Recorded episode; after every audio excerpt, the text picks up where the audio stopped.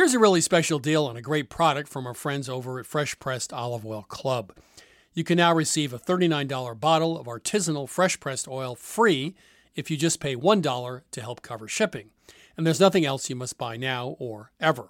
It's a wonderful opportunity because with olive oil, my number one rule is the fresher, the better. That's because the olive is a fruit and olive oil is actually a fruit juice. Like any other fruit juice, extra virgin olive oil is at its glorious peak of freshness, flavor, and nutritional potency when fresh squeezed. And that's what's missing with so many supermarket olive oils. After sitting on the shelf for months or even years, they've lost their freshness and can't compare with just pressed EVOO shipped direct from the new harvest. Here at Milk Street, we really like these oils' vibrant, grassy flavors, as well as the intoxicating aroma, just like a garden in a bottle. Prove it yourself with no obligation to buy anything ever. For your free $39 bottle direct from an award winning artisanal farm, go to getfresh177.com. That's getfresh177.com. One last time, getfresh177.com. Hey, it's Ryan Reynolds, and I'm here with Keith, co star of my upcoming film, If, only in theaters, May 17th. Do you want to tell people the big news? All right, I'll do it. Sign up now and you'll get unlimited for $15 a month in six months of Paramount Plus Essential Plan on us. Mintmobile.com slash switch. Upfront payment of $45 equivalent to $15 per month. Unlimited over 40 gigabytes per month. Face lower speeds. Videos at 480p. Active Mint customers by 531.24 get six months of Paramount Plus Essential Plan. Auto renews after six months. Offer ends May 31st, 2024. Separate Paramount Plus registration required. Terms and conditions apply if rated PG. You know, I grew up with Vermont farmers who made do with tools they had on hand a hammer, pliers, uh, and baling twine, of course, for most jobs. When I became a cook, however, I found that having just the right knife or maybe the perfect carbon steel skillet made all the difference. And the right tool also added pleasure to my cooking. I truly enjoyed my time prepping as well as cooking food. And that also goes for a car. The all new Lexus GX has an exceptional capability that'll have you seeing possibilities you never knew existed. Its advanced technology and luxurious interior mean that wherever you go, you'll never go without. And that includes available dynamic sky panorama glass roof, available front row massaging seats, available 33 inch all terrain tires, and available multi terrain select. Live up to the all new Lexus GX, luxury beyond limits. Experience amazing at your Lexus dealer. Buying furniture is not easy. You want well designed pieces that fit into a modern lifestyle, yet the look should be timeless. And you want a custom experience creating furniture designed specifically for your space. My suggestion is that you check out Cozey, a North American company that thoughtfully designs furniture for modern living. Their high quality products are delivered quickly and are easy to assemble. Cozey also offers a great range of coffee tables, washable rugs, wall shelving, and credenzas.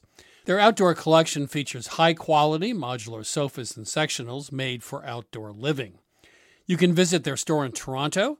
Cozey now has expanded from an online market to their first in person space, or go directly to their website at cozey.com. That's C O Z E Y.com. Transform your living space today with Cozey. Visit cozey.com to start customizing your furniture today. Hi, this is Christopher Kimball. Thanks for downloading this week's podcast. You can go to our website, 177milkstreet.com, to stream our television show, get our recipes, or take our free online cooking classes. Enjoy the show.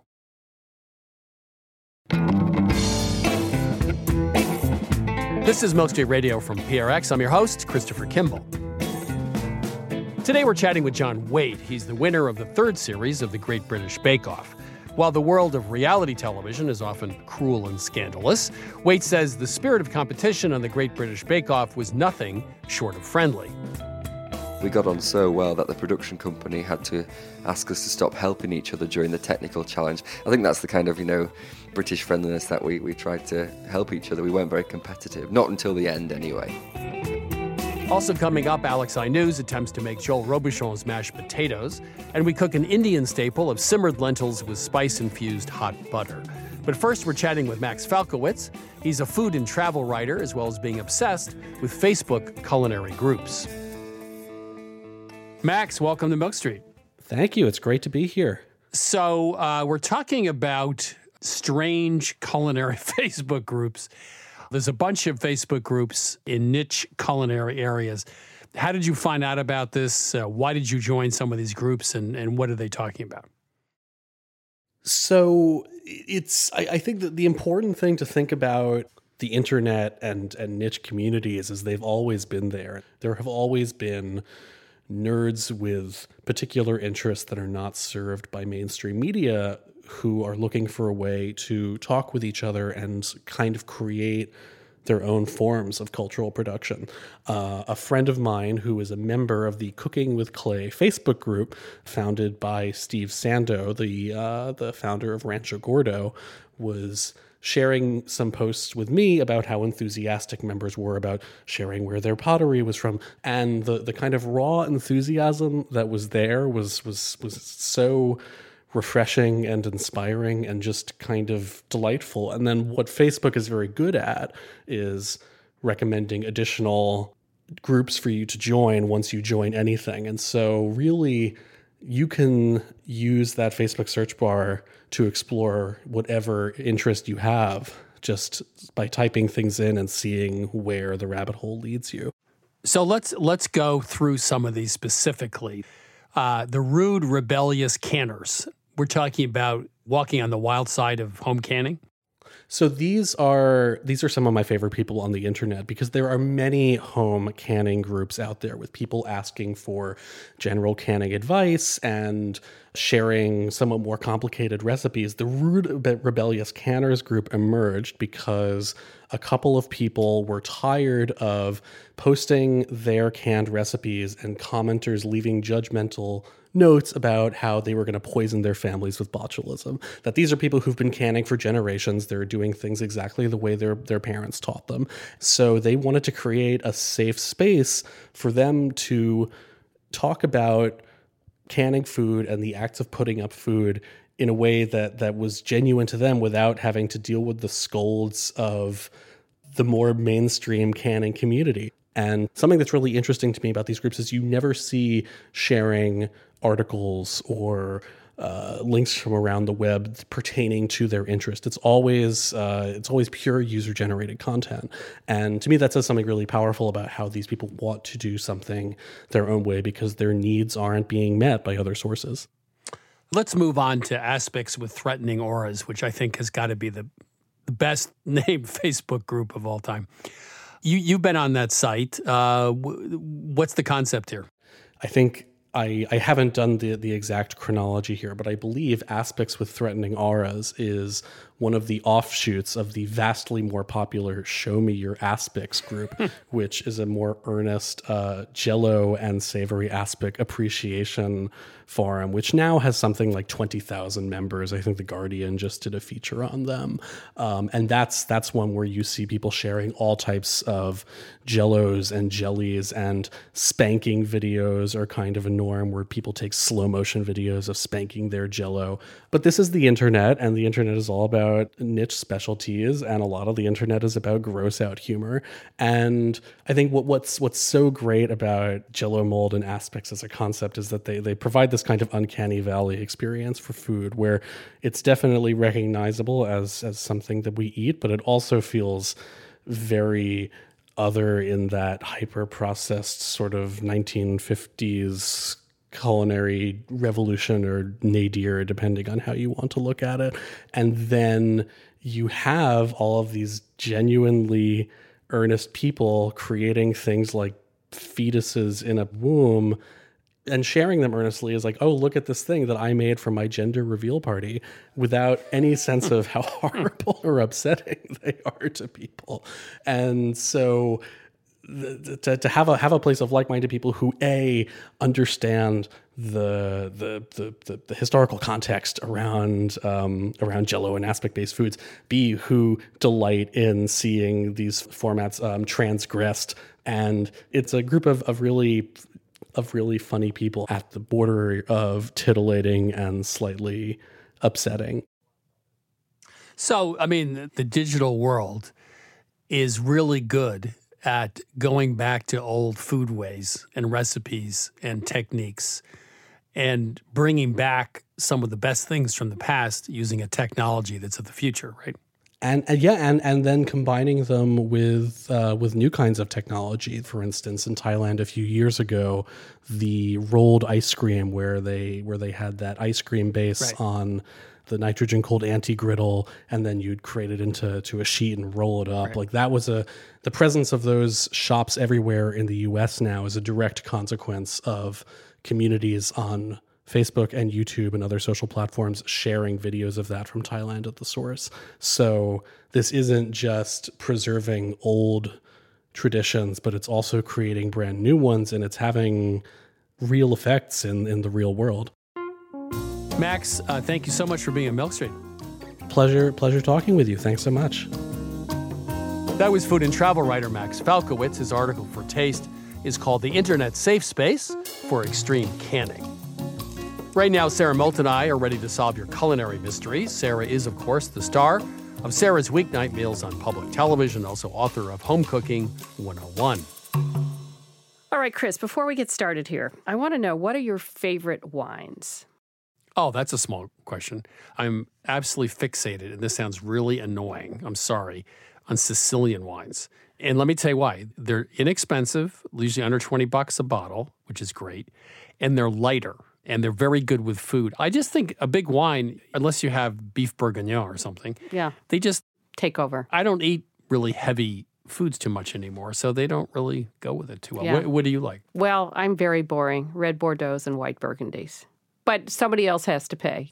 Although I love Spanish wines. Albarino or something? Well, no, and the reds, the Riojas. And also, there's some great Portuguese wines. You know, I've been trying to find more of those because great value, just like you said about Sicily. Well, in 30 years, all the wine growing regions will move northward by 500 miles. So we'll have whole new wines. We will. English wines will be uh, all the rage. Yeah. Okay, open up the phone lines. Yes. Welcome to Milk Street. Who's calling? Hi, Sara and Chris. This is Lori calling from Denver. Lovely town. Love Denver. How can we help you today? So, a bit of an odd question, but you know, I'm trying to be as resourceful as possible and leave as little imprint out there as possible. So, just trying to be creative with my cooking and came up with this debate with my husband on banana peels. Oh, Is there anything besides compost that hmm. I could utilize banana peels? Maybe, I don't know, soaking in alcohol? Oh, well, that's an interesting thought. So I applaud you. But I've been thinking a lot about what to do with leftover things like carrot tops and stuff you throw away anyway. But banana peels is sort of interesting.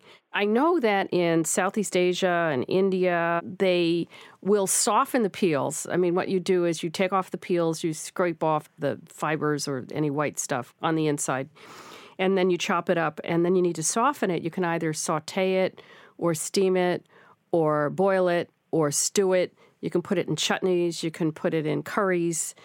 I was online the other day and I saw something ready, fasten your seatbelt, for banana bacon. Oh, no. No, I'm, Oh, I'm not this is so depressing. I saw a wonderful oh. picture. They looked absolutely yummy. So you take these banana peels, you scrape off the white part, you marinate them in something like soy sauce, smoked paprika, because that gives you the smokiness, right? For, you know, like a half an hour or up to two hours. And then you saute them until they're crispy. This sounds like the worst bacon. I think it sounds yummy. what- what is it? Okay, why do people want to mess with bacon? First of all, I applaud Lori, as you did. I think it's great. Like the sustainable kitchen concept, I really believe in that. But there is a bridge too far here. Like mango chutney, I mean, the equivalent of mango chutney, but with banana peel in it. I kind of get that. That might work. I just think bacon is, I mean, Well, we just called smoky banana peel. I don't know. I think used in a chutney like setting, a jam chutney, I, that or, I. or in a that- curry. or in a curry. I get it because it's just one part of the whole thing, but on its own, and calling it bacon. all right, all right. So Well, if, if I went to your house for breakfast and you made me you'd be so excited. bacon Well, I- but made I'm out not. of I'm, banana this peel, is not empirical evidence. well, I've let, not us made ask it. Lori. Have you tried different things? No, I mean, honestly, I've been a bit at a loss of what, but I mean, I love making homemade chutney, so that right there sounds the most appealing. And Yeah. maybe bacon isn't the right word, but maybe banana peel jerky instead. Yes, thank you. I have banana bacon pulled up on my computer right now, so I have to try that. Oh, Yeah, please do. you- you do have to okay. try it. Lori, save me. Come back and No. tell us if you did it or not. And We're if gonna it's call- terrible, I'll throw in the towel. We're going to call Lori back. Okay. You have to do this, and we'll call back and see what it was like. It would be a stunning culinary reversal Right. if this turned out to be great bacon. Yeah. Okay. Or a great yummy thing all by itself. More to come. Certainly appreciate you too. Okay. Thanks for calling. Lori. Yeah. Okay. Bye. Take care. Bye bye. bye bye. This is Milk Street Radio. If you have a cooking question, please give us a ring anytime. 855 426 9843. That's 855 426 9843. Or email us at questions at milkstreetradio.com. Welcome to Milk Street. Who's calling? This is Lily. Hi, Lily. Where are you calling from? I'm calling from Berkeley, California. Oh, lucky you. Yes. You live right around the corner from Chez Panisse or something like that? Yeah, not too far away. I don't know how I knew that, but I did. Okay, how how can we help you? My question has to do with cilantro, which is an herb that shows up in a lot of recipes, particularly obviously Mexican and Thai, and it's something that I can't eat. So I'm wondering if you have some suggestions about how to cook around that. Well, the obvious replacement's parsley. That's what everyone will tell you. But of course, parsley doesn't taste anything like cilantro. I would suggest you try some other fresh herbs like marjoram or something like that and just find an herb you like. And then you can mix it with parsley if you like. I mean, that's what I would do because I think trying to ah. imitate cilantro is impossible. But parsley is a base, Right. and then add some other herb you particularly like. It's just a go-to mixture because you know parsley's cheap, and you need a little bit of the other herb. That's what I would do, or just use parsley because Oh, that's so interesting. Yeah. yeah, cilantro, cilantro. And now Sara, my co-host, is looking at me. No, I just, well, I don't disagree, but you mentioned Mexican and Thai. The other two fresh herbs that are used sometimes in conjunction with cilantro are mint and basil. Although they're more similar in flavor than either one of them are to cilantro, meaning uh, to each other. So, you know, they could easily replace each other. But the fact of the matter is, if cilantro worked in a Thai recipe, so would mint or basil. It's a totally different flavor. There's no way you're going to replicate cilantro. You shouldn't even try. You probably hate it because it tastes like soap. Right. So I would go with one of the other Yeah, two in Thai recipes. And I would agree with Chris about Mexican. You know, using parsley as a base, but then adding an herb like Fresh oreg- oregano. like oregano, which Right. is often used in Mexican cooking. So look to the other fresh herbs that are used in the cuisine when you're trying to replace. A third place that cilantro is used a lot is in Middle Eastern, and there I think I would go with just straight Mm-hmm. parsley. What do you think, Chris? Or maybe dill? Straight parsley. I think in Middle Eastern cooking, I would just use parsley, but I might add some other spice to it. Cumin. Uh, yeah, coriander, for example, like some whole coriander you toast for a couple minutes and then grind. You know, parsley, like in tabbouleh, parsley is Mm-hmm. It used, is used in everything as well. Well, again, mint Yeah. would work there and too. mint, mint, yeah, mint would work in Middle Eastern as well, I think. Yeah. mint's always, and it's used a lot also in uh, Mexican cooking too. Yeah, So yeah. yeah, those are good suggestions. We don't disagree. Right. All right. Oh my gosh. And it sounds to me like what you're saying is that it's actually a slightly different mixture depending on where in the world you're cooking. Sure. With Mexican food, it sounds like parsley and oregano is Yes. kind of maybe a nice idea. Whereas if it's Thai, you might want to use mint or basil Correct. Yeah.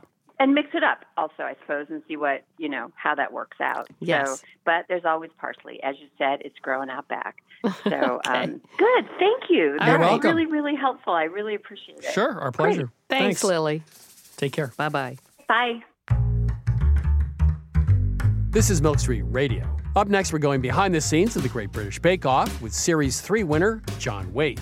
That and more after the break.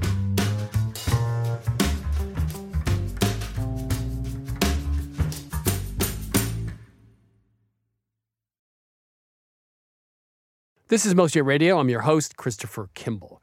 Right now, it's my interview with Great British Bake Off winner John Waite. His new book is called A Flash in the Pan. John, welcome to Milk Street. I'm Christopher Kimball, and now here's a word from our friends at Allagash Brewing Company, who love food as much as we do here at Milk Street. Hi, this is Jason Perkins. I'm the brewmaster at Allagash, and I've been making Allagash White in Portland, Maine since 1999. So, a white beer is a very old style of beer. Traditionally, it was brewed with spices of some type, typically coriander and orange peel. And I think one of the things that makes Allagash White distinctive and different is the rare combination of complexity and drinkability. And it's sometimes remarkable to stop and realize that I never get tired of it. You know, I'll open a can or I'll pour a glass and the first sip, and I'm like, man, this beer is good. there are a lot of different ways that folks can enjoy an Allagash White, and here are some of the examples of what folks here at the brewery like to do. My favorite thing to pair with an Allagash White is simple, beautiful seared scallops over a bed of fresh greens with blood orange and shaved fennel. My favorite would probably have to be like an Italian or a hoagie, capicola, pickled vegetables, crusty bread. It's got that nice lemony, zesty character that just gets you ready for the next bite. The ultimate pairing for me is this dish called bossam, which is this like big pork shoulder with like salt and brown sugar. We also call it candy pork in my house, and a little like scallion ginger sauce. It's like lettuce, rice, pork, sip of white, lettuce, rice, pork, sip of white, and it's just perfection. My other top choice was like a hot dog. Like just have a hot dog and have an Allagash White. You don't need to dress it up. There's something about mussels with beer, especially the white, that is just so good. I feel like it goes really well with different soft cheeses that aren't too dominant, but then also with like spicy Indian food. So I think it's just really versatile. I could imagine like something like um like lemon meringue pie. That would be really nice. Pairing Allagash White with carrot cake is a thing of beauty. This maybe it sounds really boring, but pepperoni pizza. I feel like after a long week, having like a nice warm pepperoni pizza and a cold Allagash White is just like you made it. Like you did your week. You deserve this pizza. You deserve this beer. It's perfect in summer. It's perfect in winter. I haven't really found a flavor that I don't think works really well with Allagash White. Yeah, so not only do I drink it while I cook, I often cook with it. So if I'm creating some kind of stew, I'll add a little bit of Allagash White to it. A lot of people use Allagash White in like a fried fish batter. Anywhere where you can add like a spritz of lemon or a spritz of lime, that could be the beer. We are very food minded here at Allagash, obviously. and I think because of that, Allagash White is kind of subtle in a way that not all beers are. And I think that makes it very food friendly. I think it tends to unlock qualities in the food that you otherwise wouldn't necessarily notice. Like it's not too hoppy or it's not too sweet, so it sits right in the middle and sort of brings the flavors of the dish to life. If you ask anyone here at Allagash, we're pretty much all stands for this beer. We love it so much because every time you have it, you pick up something new. Every time you come back to it, you're reminded, like, oh, wow, yeah, that's really good. This is Jason Perkins again. Just want to say thanks to everyone at Allagash for sharing. You can try Allagash White at home too. Head to allagash.com slash locator to find Allagash White near you. For 21 plus only, please drink responsibly. Allagash Brewing Company, Portland, Maine. Thank you. Um, I love your book because it's not overly enthusiastic or uh, paints the salad days as being uh, so wonderful. You, you write, as a child, I loathed the idea and practice of eating together. It was a time of forced family, which I felt was more symbolic than meaningful. So, so many people write about their their joyful experiences around the table. You take a, a, a little darker, more interesting point of view. Could you just elaborate on that? Yeah, I mean, as a child, I knew, you know, I was on the on the verge of coming out as gay, and I always knew that eating together with my family was a difficult thing because it was a symbol of of a, a, a, community that really I didn't see would continue to exist for my life because I always thought that as a gay man I would grow up very alone, hmm. and so dinner times as a family were just sort of shrouded with that awful premonition that I'd end up on my own like a hermit. And so it was just a time that I really, really felt uncomfortable for, for me was food, was dinner time. So you then at some point, I gather, reconnected around the dinner table. In other words, the dinner table now has become again a happy place for you. It has, it really has. I mean, I met my partner 11 years ago, and the thing that he loved the most about me on our first date was the amount of food I put away. We were in this in this bar, and we'd I'd already we already had dinner separately. We we weren't meant to be eating, but we went to a bar in Manchester, and I ordered a platter of hummus and and dried cured meats, and he didn't have anything to eat, but I ate enough for about twenty people. and uh, he was very impressed by that because northern people, people from the north of England, that is, uh, they like the food, um, and the sloppier the better. So yeah, it was kind of around a dinner table, a very impromptu dinner table that I realized that I didn't have to be alone. So I came back to food. Well, food brought me back to uh, feeling connected again. You mentioned people in the north of England like their food, the sloppier the better. uh, do, do, do different people in different regions have a different point of view about eating and food? I guess, yeah. I mean, I think in the south, people are a little bit more they don't really have gravy on the chips, let's say. Whereas in the north, we like a lot of gravy and mushy peas, and we eat it with cheap crap white bread that we've buttered very thickly. You know, the the there's a Danish or I think it's a Scandinavian word, tandsmør, and it means it literally translates the, the, the grooves that your teeth leave in in butter that's so th- thickly smeared on bread. That's a great. We can easily concept. we can equate we can equate with that. Yeah, it's such a beautiful word and us Northerns, we like to uh, we like to have our white bread buttered and to dip into our gravy. Like, well, maybe I'm maybe I have ancestors from the north of England. I do too. You must. I must.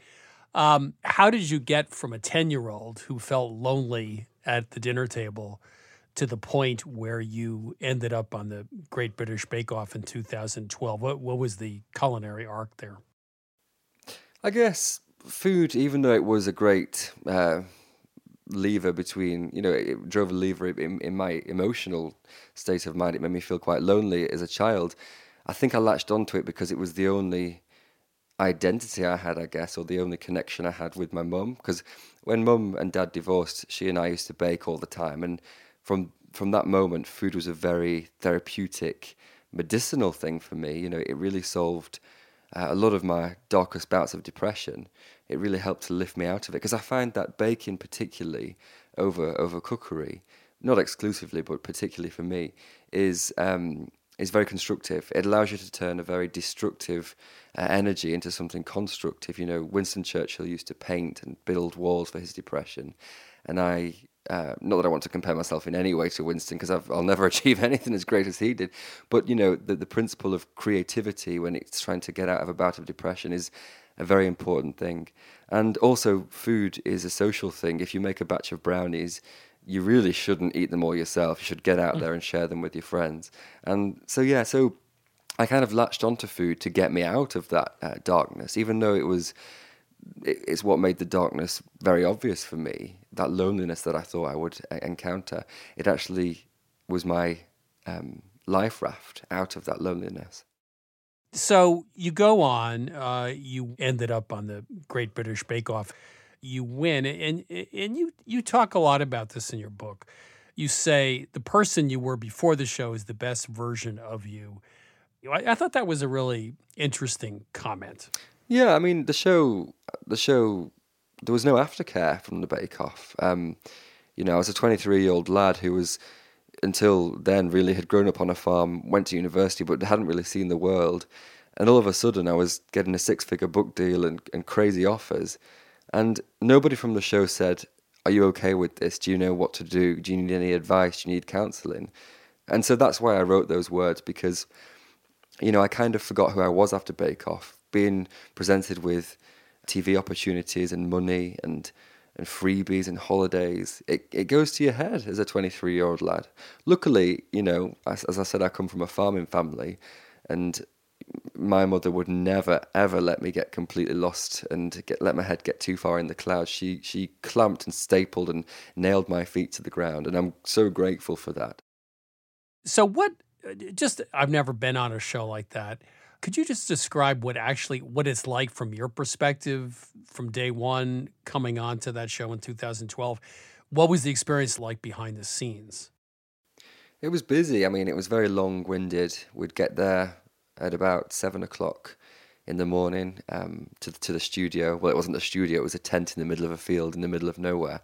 Uh, we get to the to the tent, and we were all really excited. It was a it was a really fun process. Um, a lot of waiting around. You know, you'd wait for the presenters, you'd wait for the production team to be ready.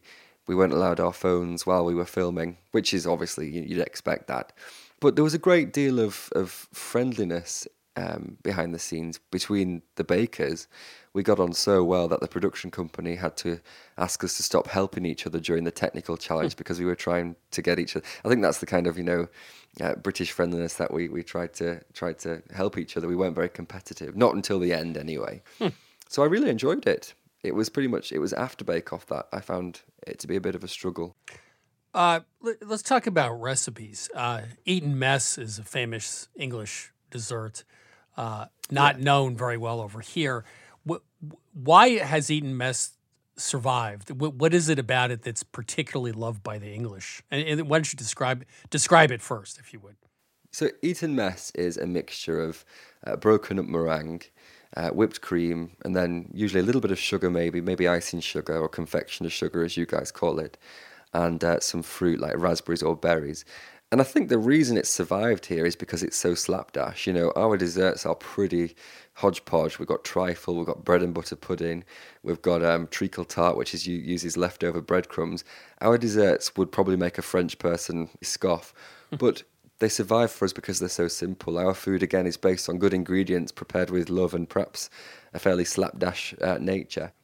I like that term slapdash. Maybe has anyone ever written written the slapdash cookbook? That's probably pretty good name. No, but I might do it. There you go. Okay. I might call it the Slapdash Cookbook for the lazy. uh, chocolate olive oil mousse made with mayonnaise. Yeah. Don't start. now, I, why, look, I man, you, it's in your book, so I, it's fair game. No, olive oil. Olive oil um, is great in with chocolate because you get that peppery bitterness from olive oil. And um, the mayonnaise is there because it offers a kind of egginess without and, and an eggy savouriness. So you've got the savouriness of mayonnaise along with the qualities that egg would bring the mousse, and it, it works so so well. Of course, you've still got the aeration from the from the egg whites, right. um, but the mayonnaise makes it kind of slimy would be an off-putting word, but it gives it that sort of coat tonguing fabulousness, shall we say, that you want to get from a mousse. It makes it linger linger on the palate to be a bit wanky. so you, teach cooking. Have you yeah. figured out why some people are able to learn how to cook fairly readily and others aren't? Is it fear? Is it something else? I think it's just the ability to process instruction. I find cookery is like learning how to tie your shoelace. It's a very difficult thing to if you were to try and explain on a piece of paper how to tie someone's shoelace, um, it's quite a difficult thing. And I, I find that as a food writer, I've got to try and be get the information across in the most basic way while maintaining a certain integrity that the food deserves.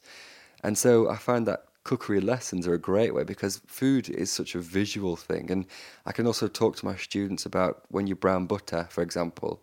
It's not just about how the butter looks or how it smells, but it's also about how it sounds, you know. As you're evaporating the moisture from the butter, it's like the pitter patter of rainfall on a cold tin roof. But then all of a sudden the rain just stops, and that's when you'll get the smell of hazelnuts.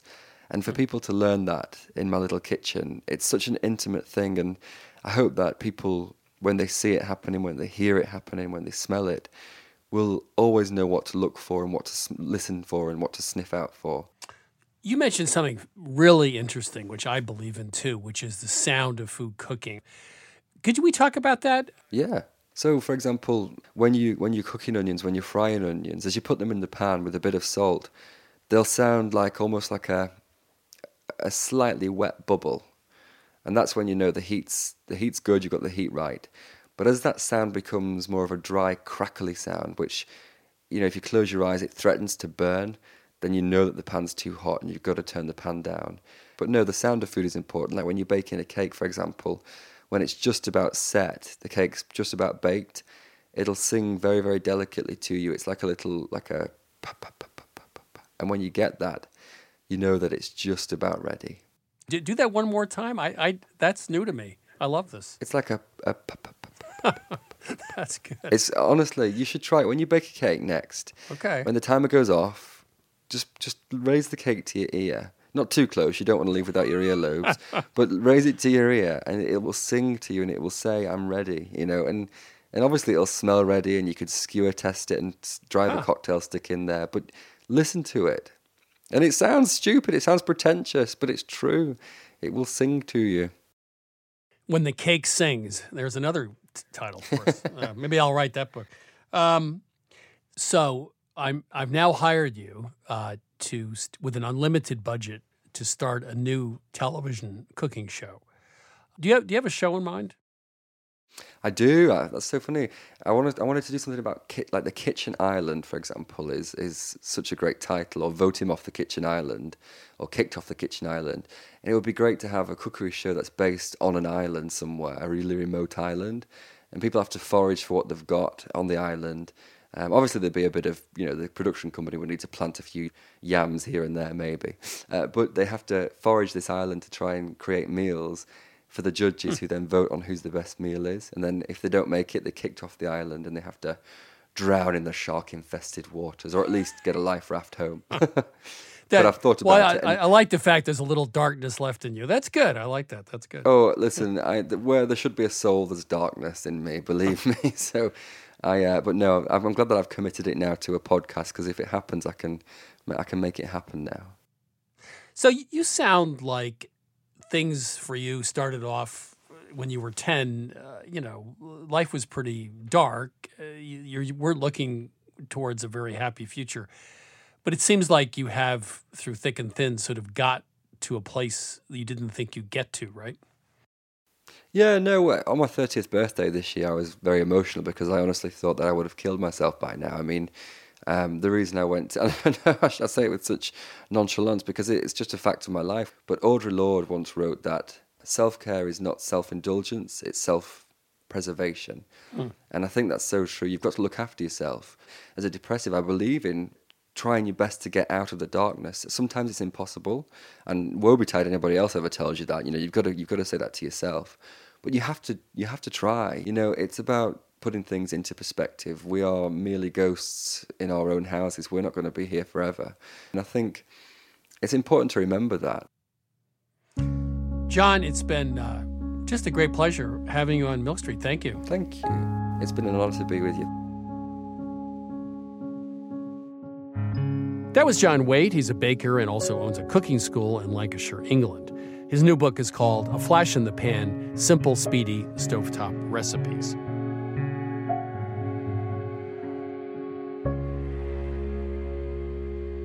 It's time to chat with J.M. Hirsch about this week's recipe, dal tarka.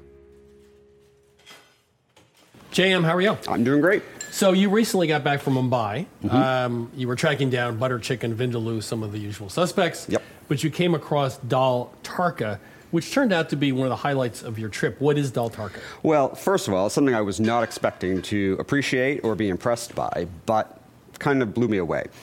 At its core, this is Indian comfort food. It's, it's uh, yellow lentils that are cooked down to an almost porridge consistency, and then they're combined with a kind of a seasoning condiment that has ginger and tomatoes and whole spices and, and garlic and onion and you kind of stir that in at the very end and the result is this really layered textured dish with lots of flavor and lots of crunch and lots of tomatoes and it's really an incredible package So the tarka, which is a, a flavored oil.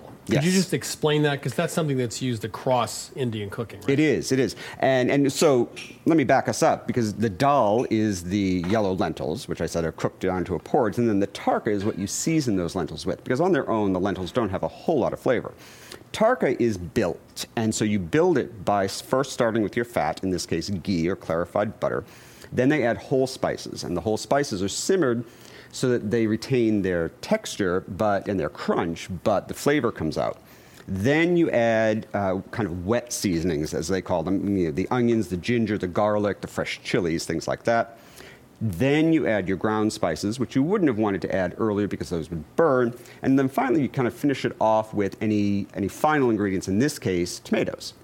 And may I ask where you found this? Was it a roadside food cart or something? It or was roadside, but it was not a food cart. I was wandering, as I am wont to do, and I came across a temple where uh, teenage monks were washing the white marble statues with milk, of course. Of course. And they invited me out back to their canteen, and in tri- typical canteen fashion, you know, you get a, a stainless steel tray and they plop this mush on your tray, and, you know, I wasn't expecting much.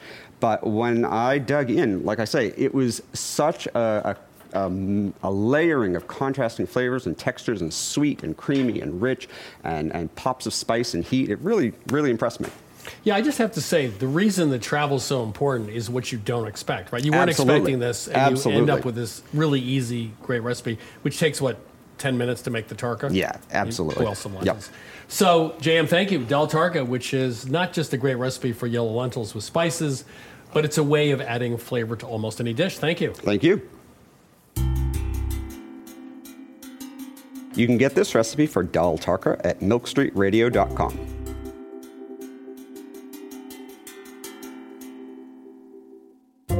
You're listening to Milk Street Radio. Coming up, we chat with Alex Aynouz about his pursuit to replicate Joel Robuchon's famous mashed potatoes.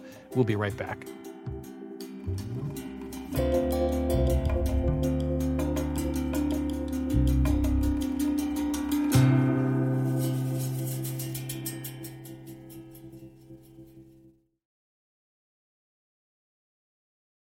This is Milk Street Radio. I'm Christopher Kimball. Next up, Sara Moulton and I will be taking a few more of your cooking questions.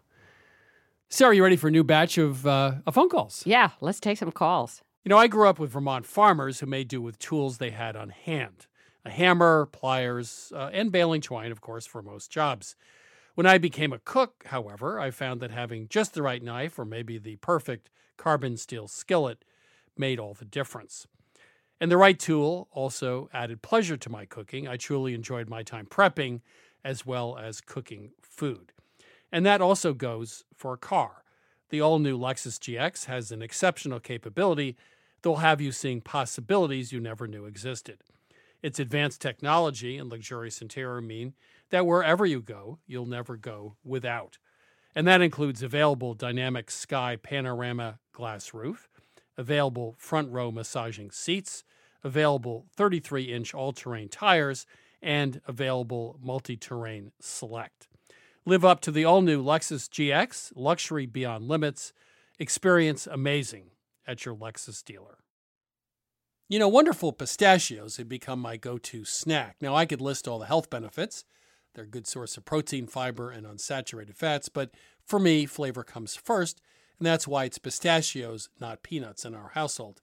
Wonderful pistachios come in a variety of flavors and sizes, including sea salt and vinegar, chili roasted, and smoke barbecue. Check out wonderfulpistachios.com to learn more.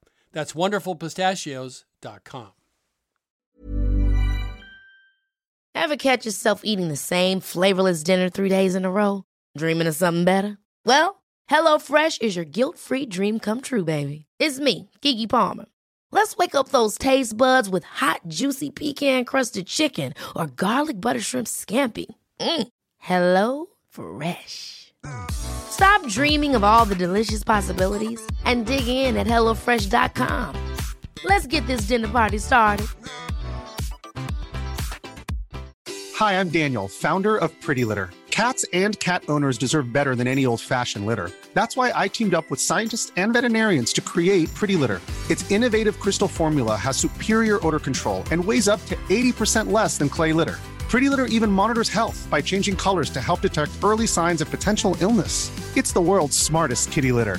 Go to prettylitter.com and use code ACAST for 20% off your first order and a free cat toy. Terms and conditions apply. See site for details.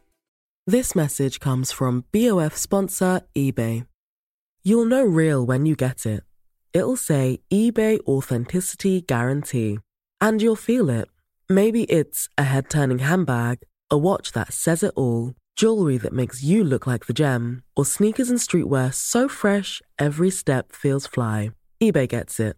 So look for the blue check mark next to that thing you love. And be confident that every inch, stitch, sole, and logo is checked by experts. With eBay Authenticity Guarantee, you can trust that feeling of real is always in reach. Ensure your next purchase is the real deal. Visit eBay.com for terms. Welcome to Milk Street. Who's calling? Hello, this is Charles Reed from Souderton, Pennsylvania. How are you? I'm doing very well. I have a question about cream sauces. Okay. My question is about adding wine to cream based sauces to ensure that the sauce doesn't break. I've had one or two bad experiences that I'm attributing to either not reducing or maybe adding it at the wrong time. And I wanted to get some advice before I try to pull off a good cream sauce for a big dinner party. Well, regardless of cream sauce, we recommend that you reduce wine separately in a saucepan at a sort of barely bubble, like 180 degrees, 175 mm-hmm. degrees. Let it reduce down, might take half an hour. Reduce it by 70, 80%. So you have a concentrated wine, hmm. which does two things. You get better flavor than just adding wine directly because it's more concentrated. Yes. And secondly, you will not get the curdling. That'll also solve that problem. The other thing is the heavier, that is, the fattier the dairy, the less likely it's going to denature and turn and bind together and curdle. So, half and half, for example, is more likely to denature and curdle than heavy cream. That's another thing to consider. But the key of the wine is even with a stew without dairy, you're going to get a much fresher flavor and it's a much better way of uh, dealing with wine. We find when you cook meat and wine, it just It dries just- out the just- meat. It's just thin and, Yeah. and vinegary yeah, almost. it's, it's kind of nasty. I wanted to ask a question, Charles. How do you make your cream sauce? Are you thickening it at all, or is it just cream and milk? Typically, uh, I'll give you the example of a chorizo cream sauce that I would like to add some albarino. I would do that reduction, but other ingredients, obviously the cream, a little bit of chorizo sausage. At the end, a small amount of finely grated Parmesan or Manchego. So typically, that cheese would give you a little bit of thickening, but I'm not looking to add a roux in this case. I'm not looking to add cornstarch or anything like that. But you did have cream, and you also had another dairy. Well, what other kind of dairy in there, or just cream? cream and a little bit of a grated hard cheese at the At very the end, okay. Um, because cream you can actually boil and it will thicken. But so probably you're right. It was the acid added at the wrong time and not reduced. Boy, that sounds yummy though. Well, there is Chorizo and um, cream. Hmm. There is a recipe I just picked up. I was in Bologna in September. Just a quick idea for you: reduce cream down for about ten minutes at a very low simmer, and then put a whole ton Yes. of grated Parmesan whisked into it, and you can put a little bit of lemon juice Yes. in if you like. And that's a Parmesan cream sauce, which they use on everything like lasagnas, etc. It's just phenomenal. Sounds yummy. Uh, and it doesn't break, and it's ten minutes. Right. That sounds exquisite, and that would even be great for people here with celiac, etc. Perfect. Yeah. Thank Yeah. you. Yes. The reason I asked you about thickening is because if you had thickened it, it would be more stable also, you know, like with the roux. But Mm. I applaud you for not thickening it because, you know, just reduced heavy cream is so much tastier than thickened with the roux. Charles, thank you for calling. Yes. Have a good afternoon. Yeah, you okay, take you care. too. This is Milk Street Radio. If you have a cooking questions, Sara and I may have an answer. Please give us a call, 855 426 9843. One more time, 855 426 9843, or email us at questions at milkstreetradio.com. Welcome to Milk Street. Who's calling? Hi, my name's Ashley. Hi, Ashley. Where are you calling from? I'm calling from Cleveland, Ohio. Okay. And how can we help you today? Well, firstly, I'm so excited to be talking to you guys. Thanks for taking the call.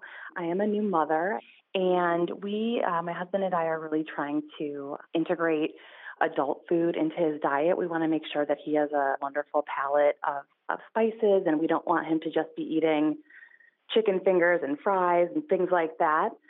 I'm a avid cook, and we are finding that uh, you know he probably will eat spaghetti bolognese, and that's pretty much it. So I'm finding that I'm making dinner for myself and my husband, and a dinner for my son Henry. And I know that you both have children. I'm wondering how you approached that, and uh, we're kind of in that phase where we're going from puree to solids. Is there any tips and tricks you can give a new mother?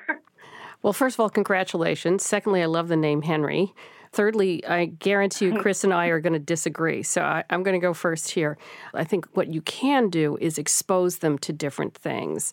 What I did with my kids is made sure they had choices. Now, I don't mean making two entrees, I would make one entree, and then I would have different options in terms of the sides you know, I always had a starch because kids will do that. And then you can gradually start introducing new things to the basics, but just having choices.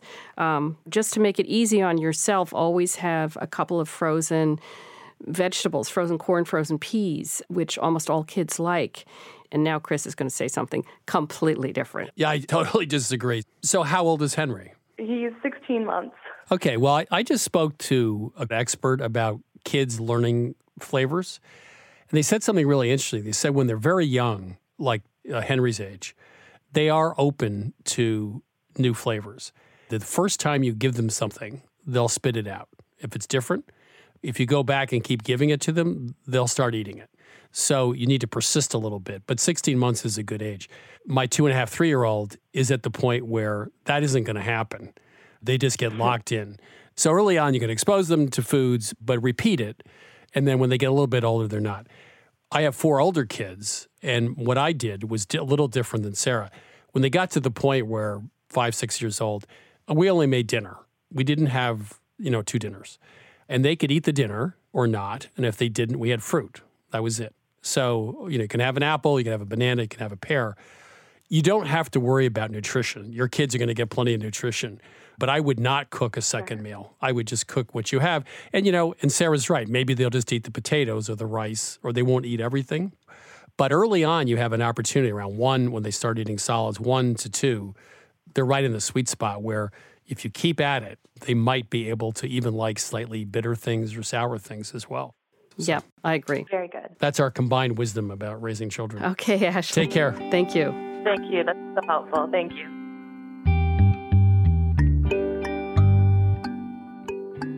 This is Milk Street Radio. Now it's time for some culinary wisdom from one of our listeners.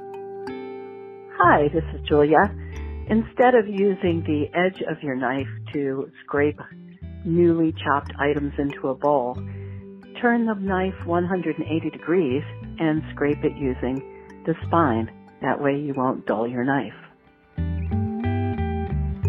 If you'd like to share your own cooking tip on Milk Street Radio, please go to 177milkstreet.com slash radio tips.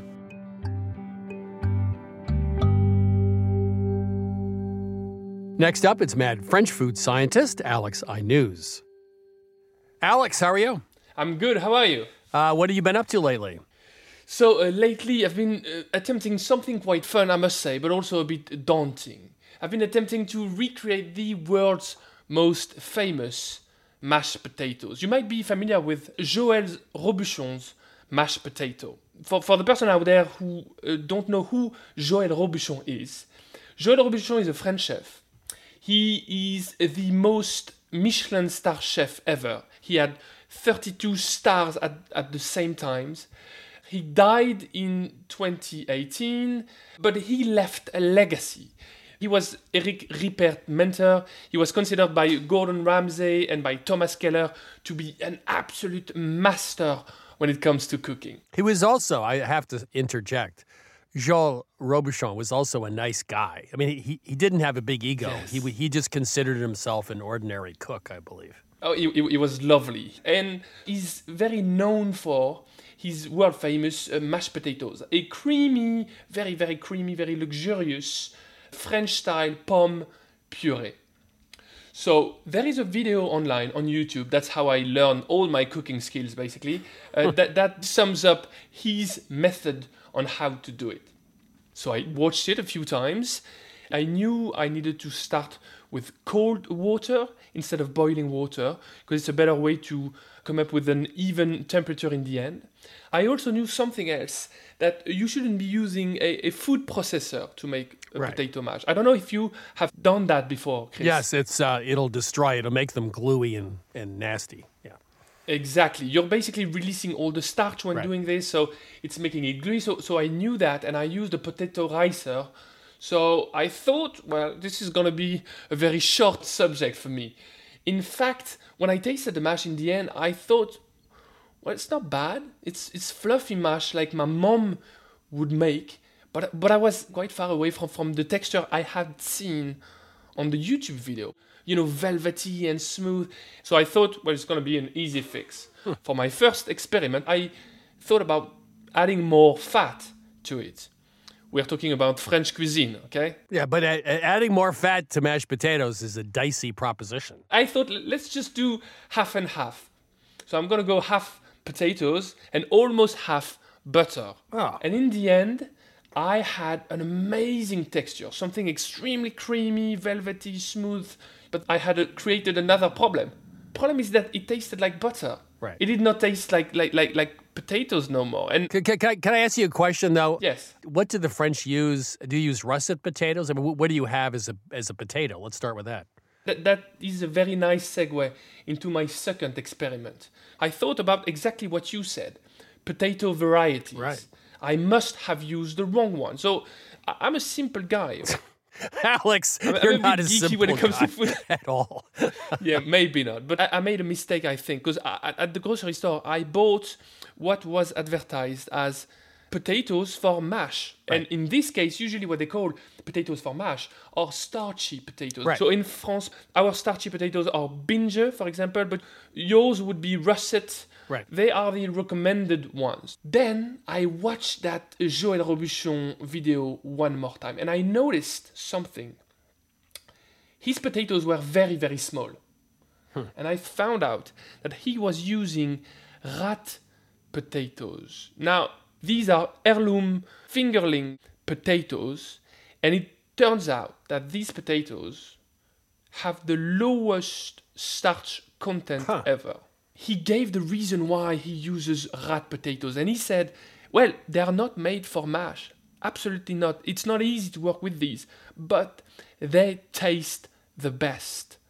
And I thought, wow, so, so, so he just took the best tasting potato and then find a way to make this work from a process point of view. And that's why also, if you were to watch that video where he makes his world famous mash, he whisked them very intensely. And I thought, this looks wrong on every level. But in fact, since they are so low in starch, it makes sense.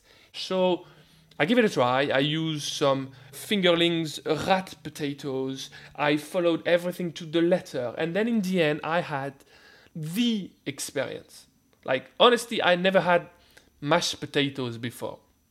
Something extremely creamy. Because of this new addition of the potato variety, I could cut down a bit on butter, so I went 30% butter instead of 50 50. This is why. Wait a minute. Wait. This is why we love the French. You you cut back on the butter from fifty percent to thirty percent.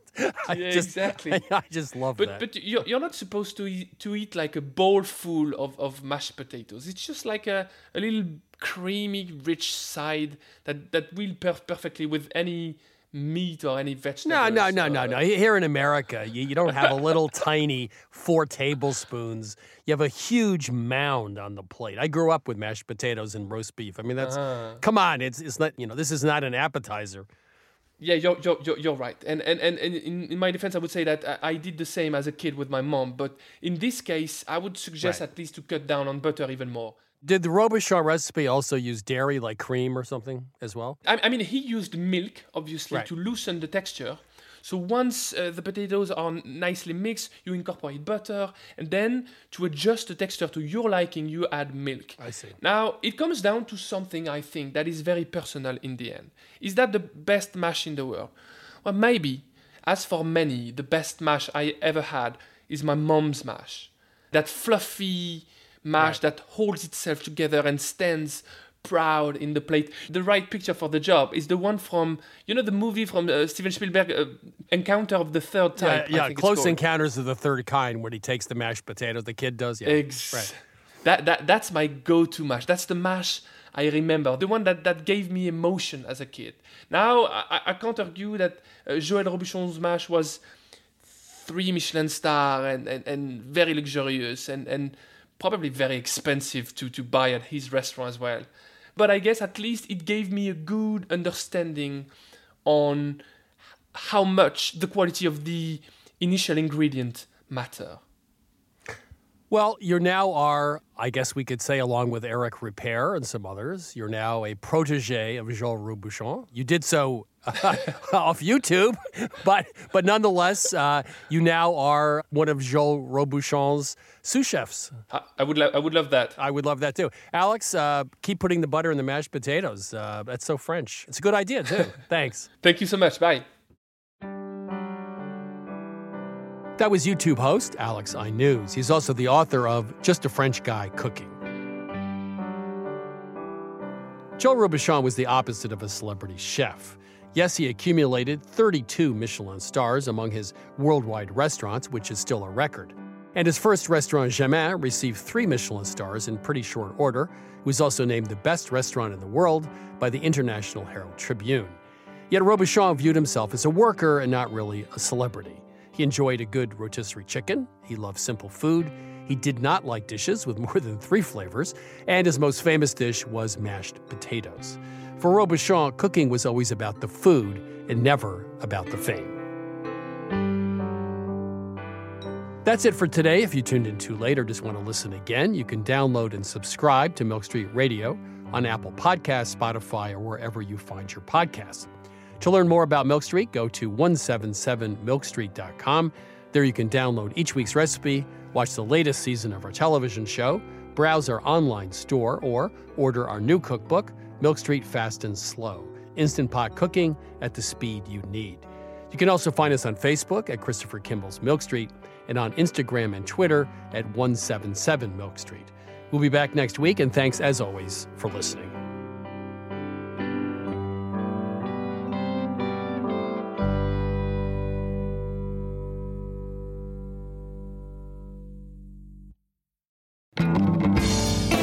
Christopher Kimball's Milk Street Radio is produced by Milk Street in association with WGBH.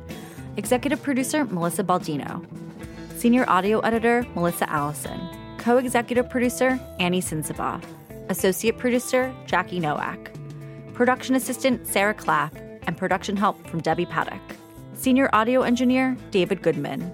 Additional editing from Vicki Merrick, Sydney Lewis, and Samantha Broun and audio mixing from Jay Allison at Atlantic Public Media in Woods Hole, Massachusetts. Theme music by Toubab Krewe. Additional music by George Brandl Egloff. Christopher Kimball's Milk Street Radio is distributed by PRX.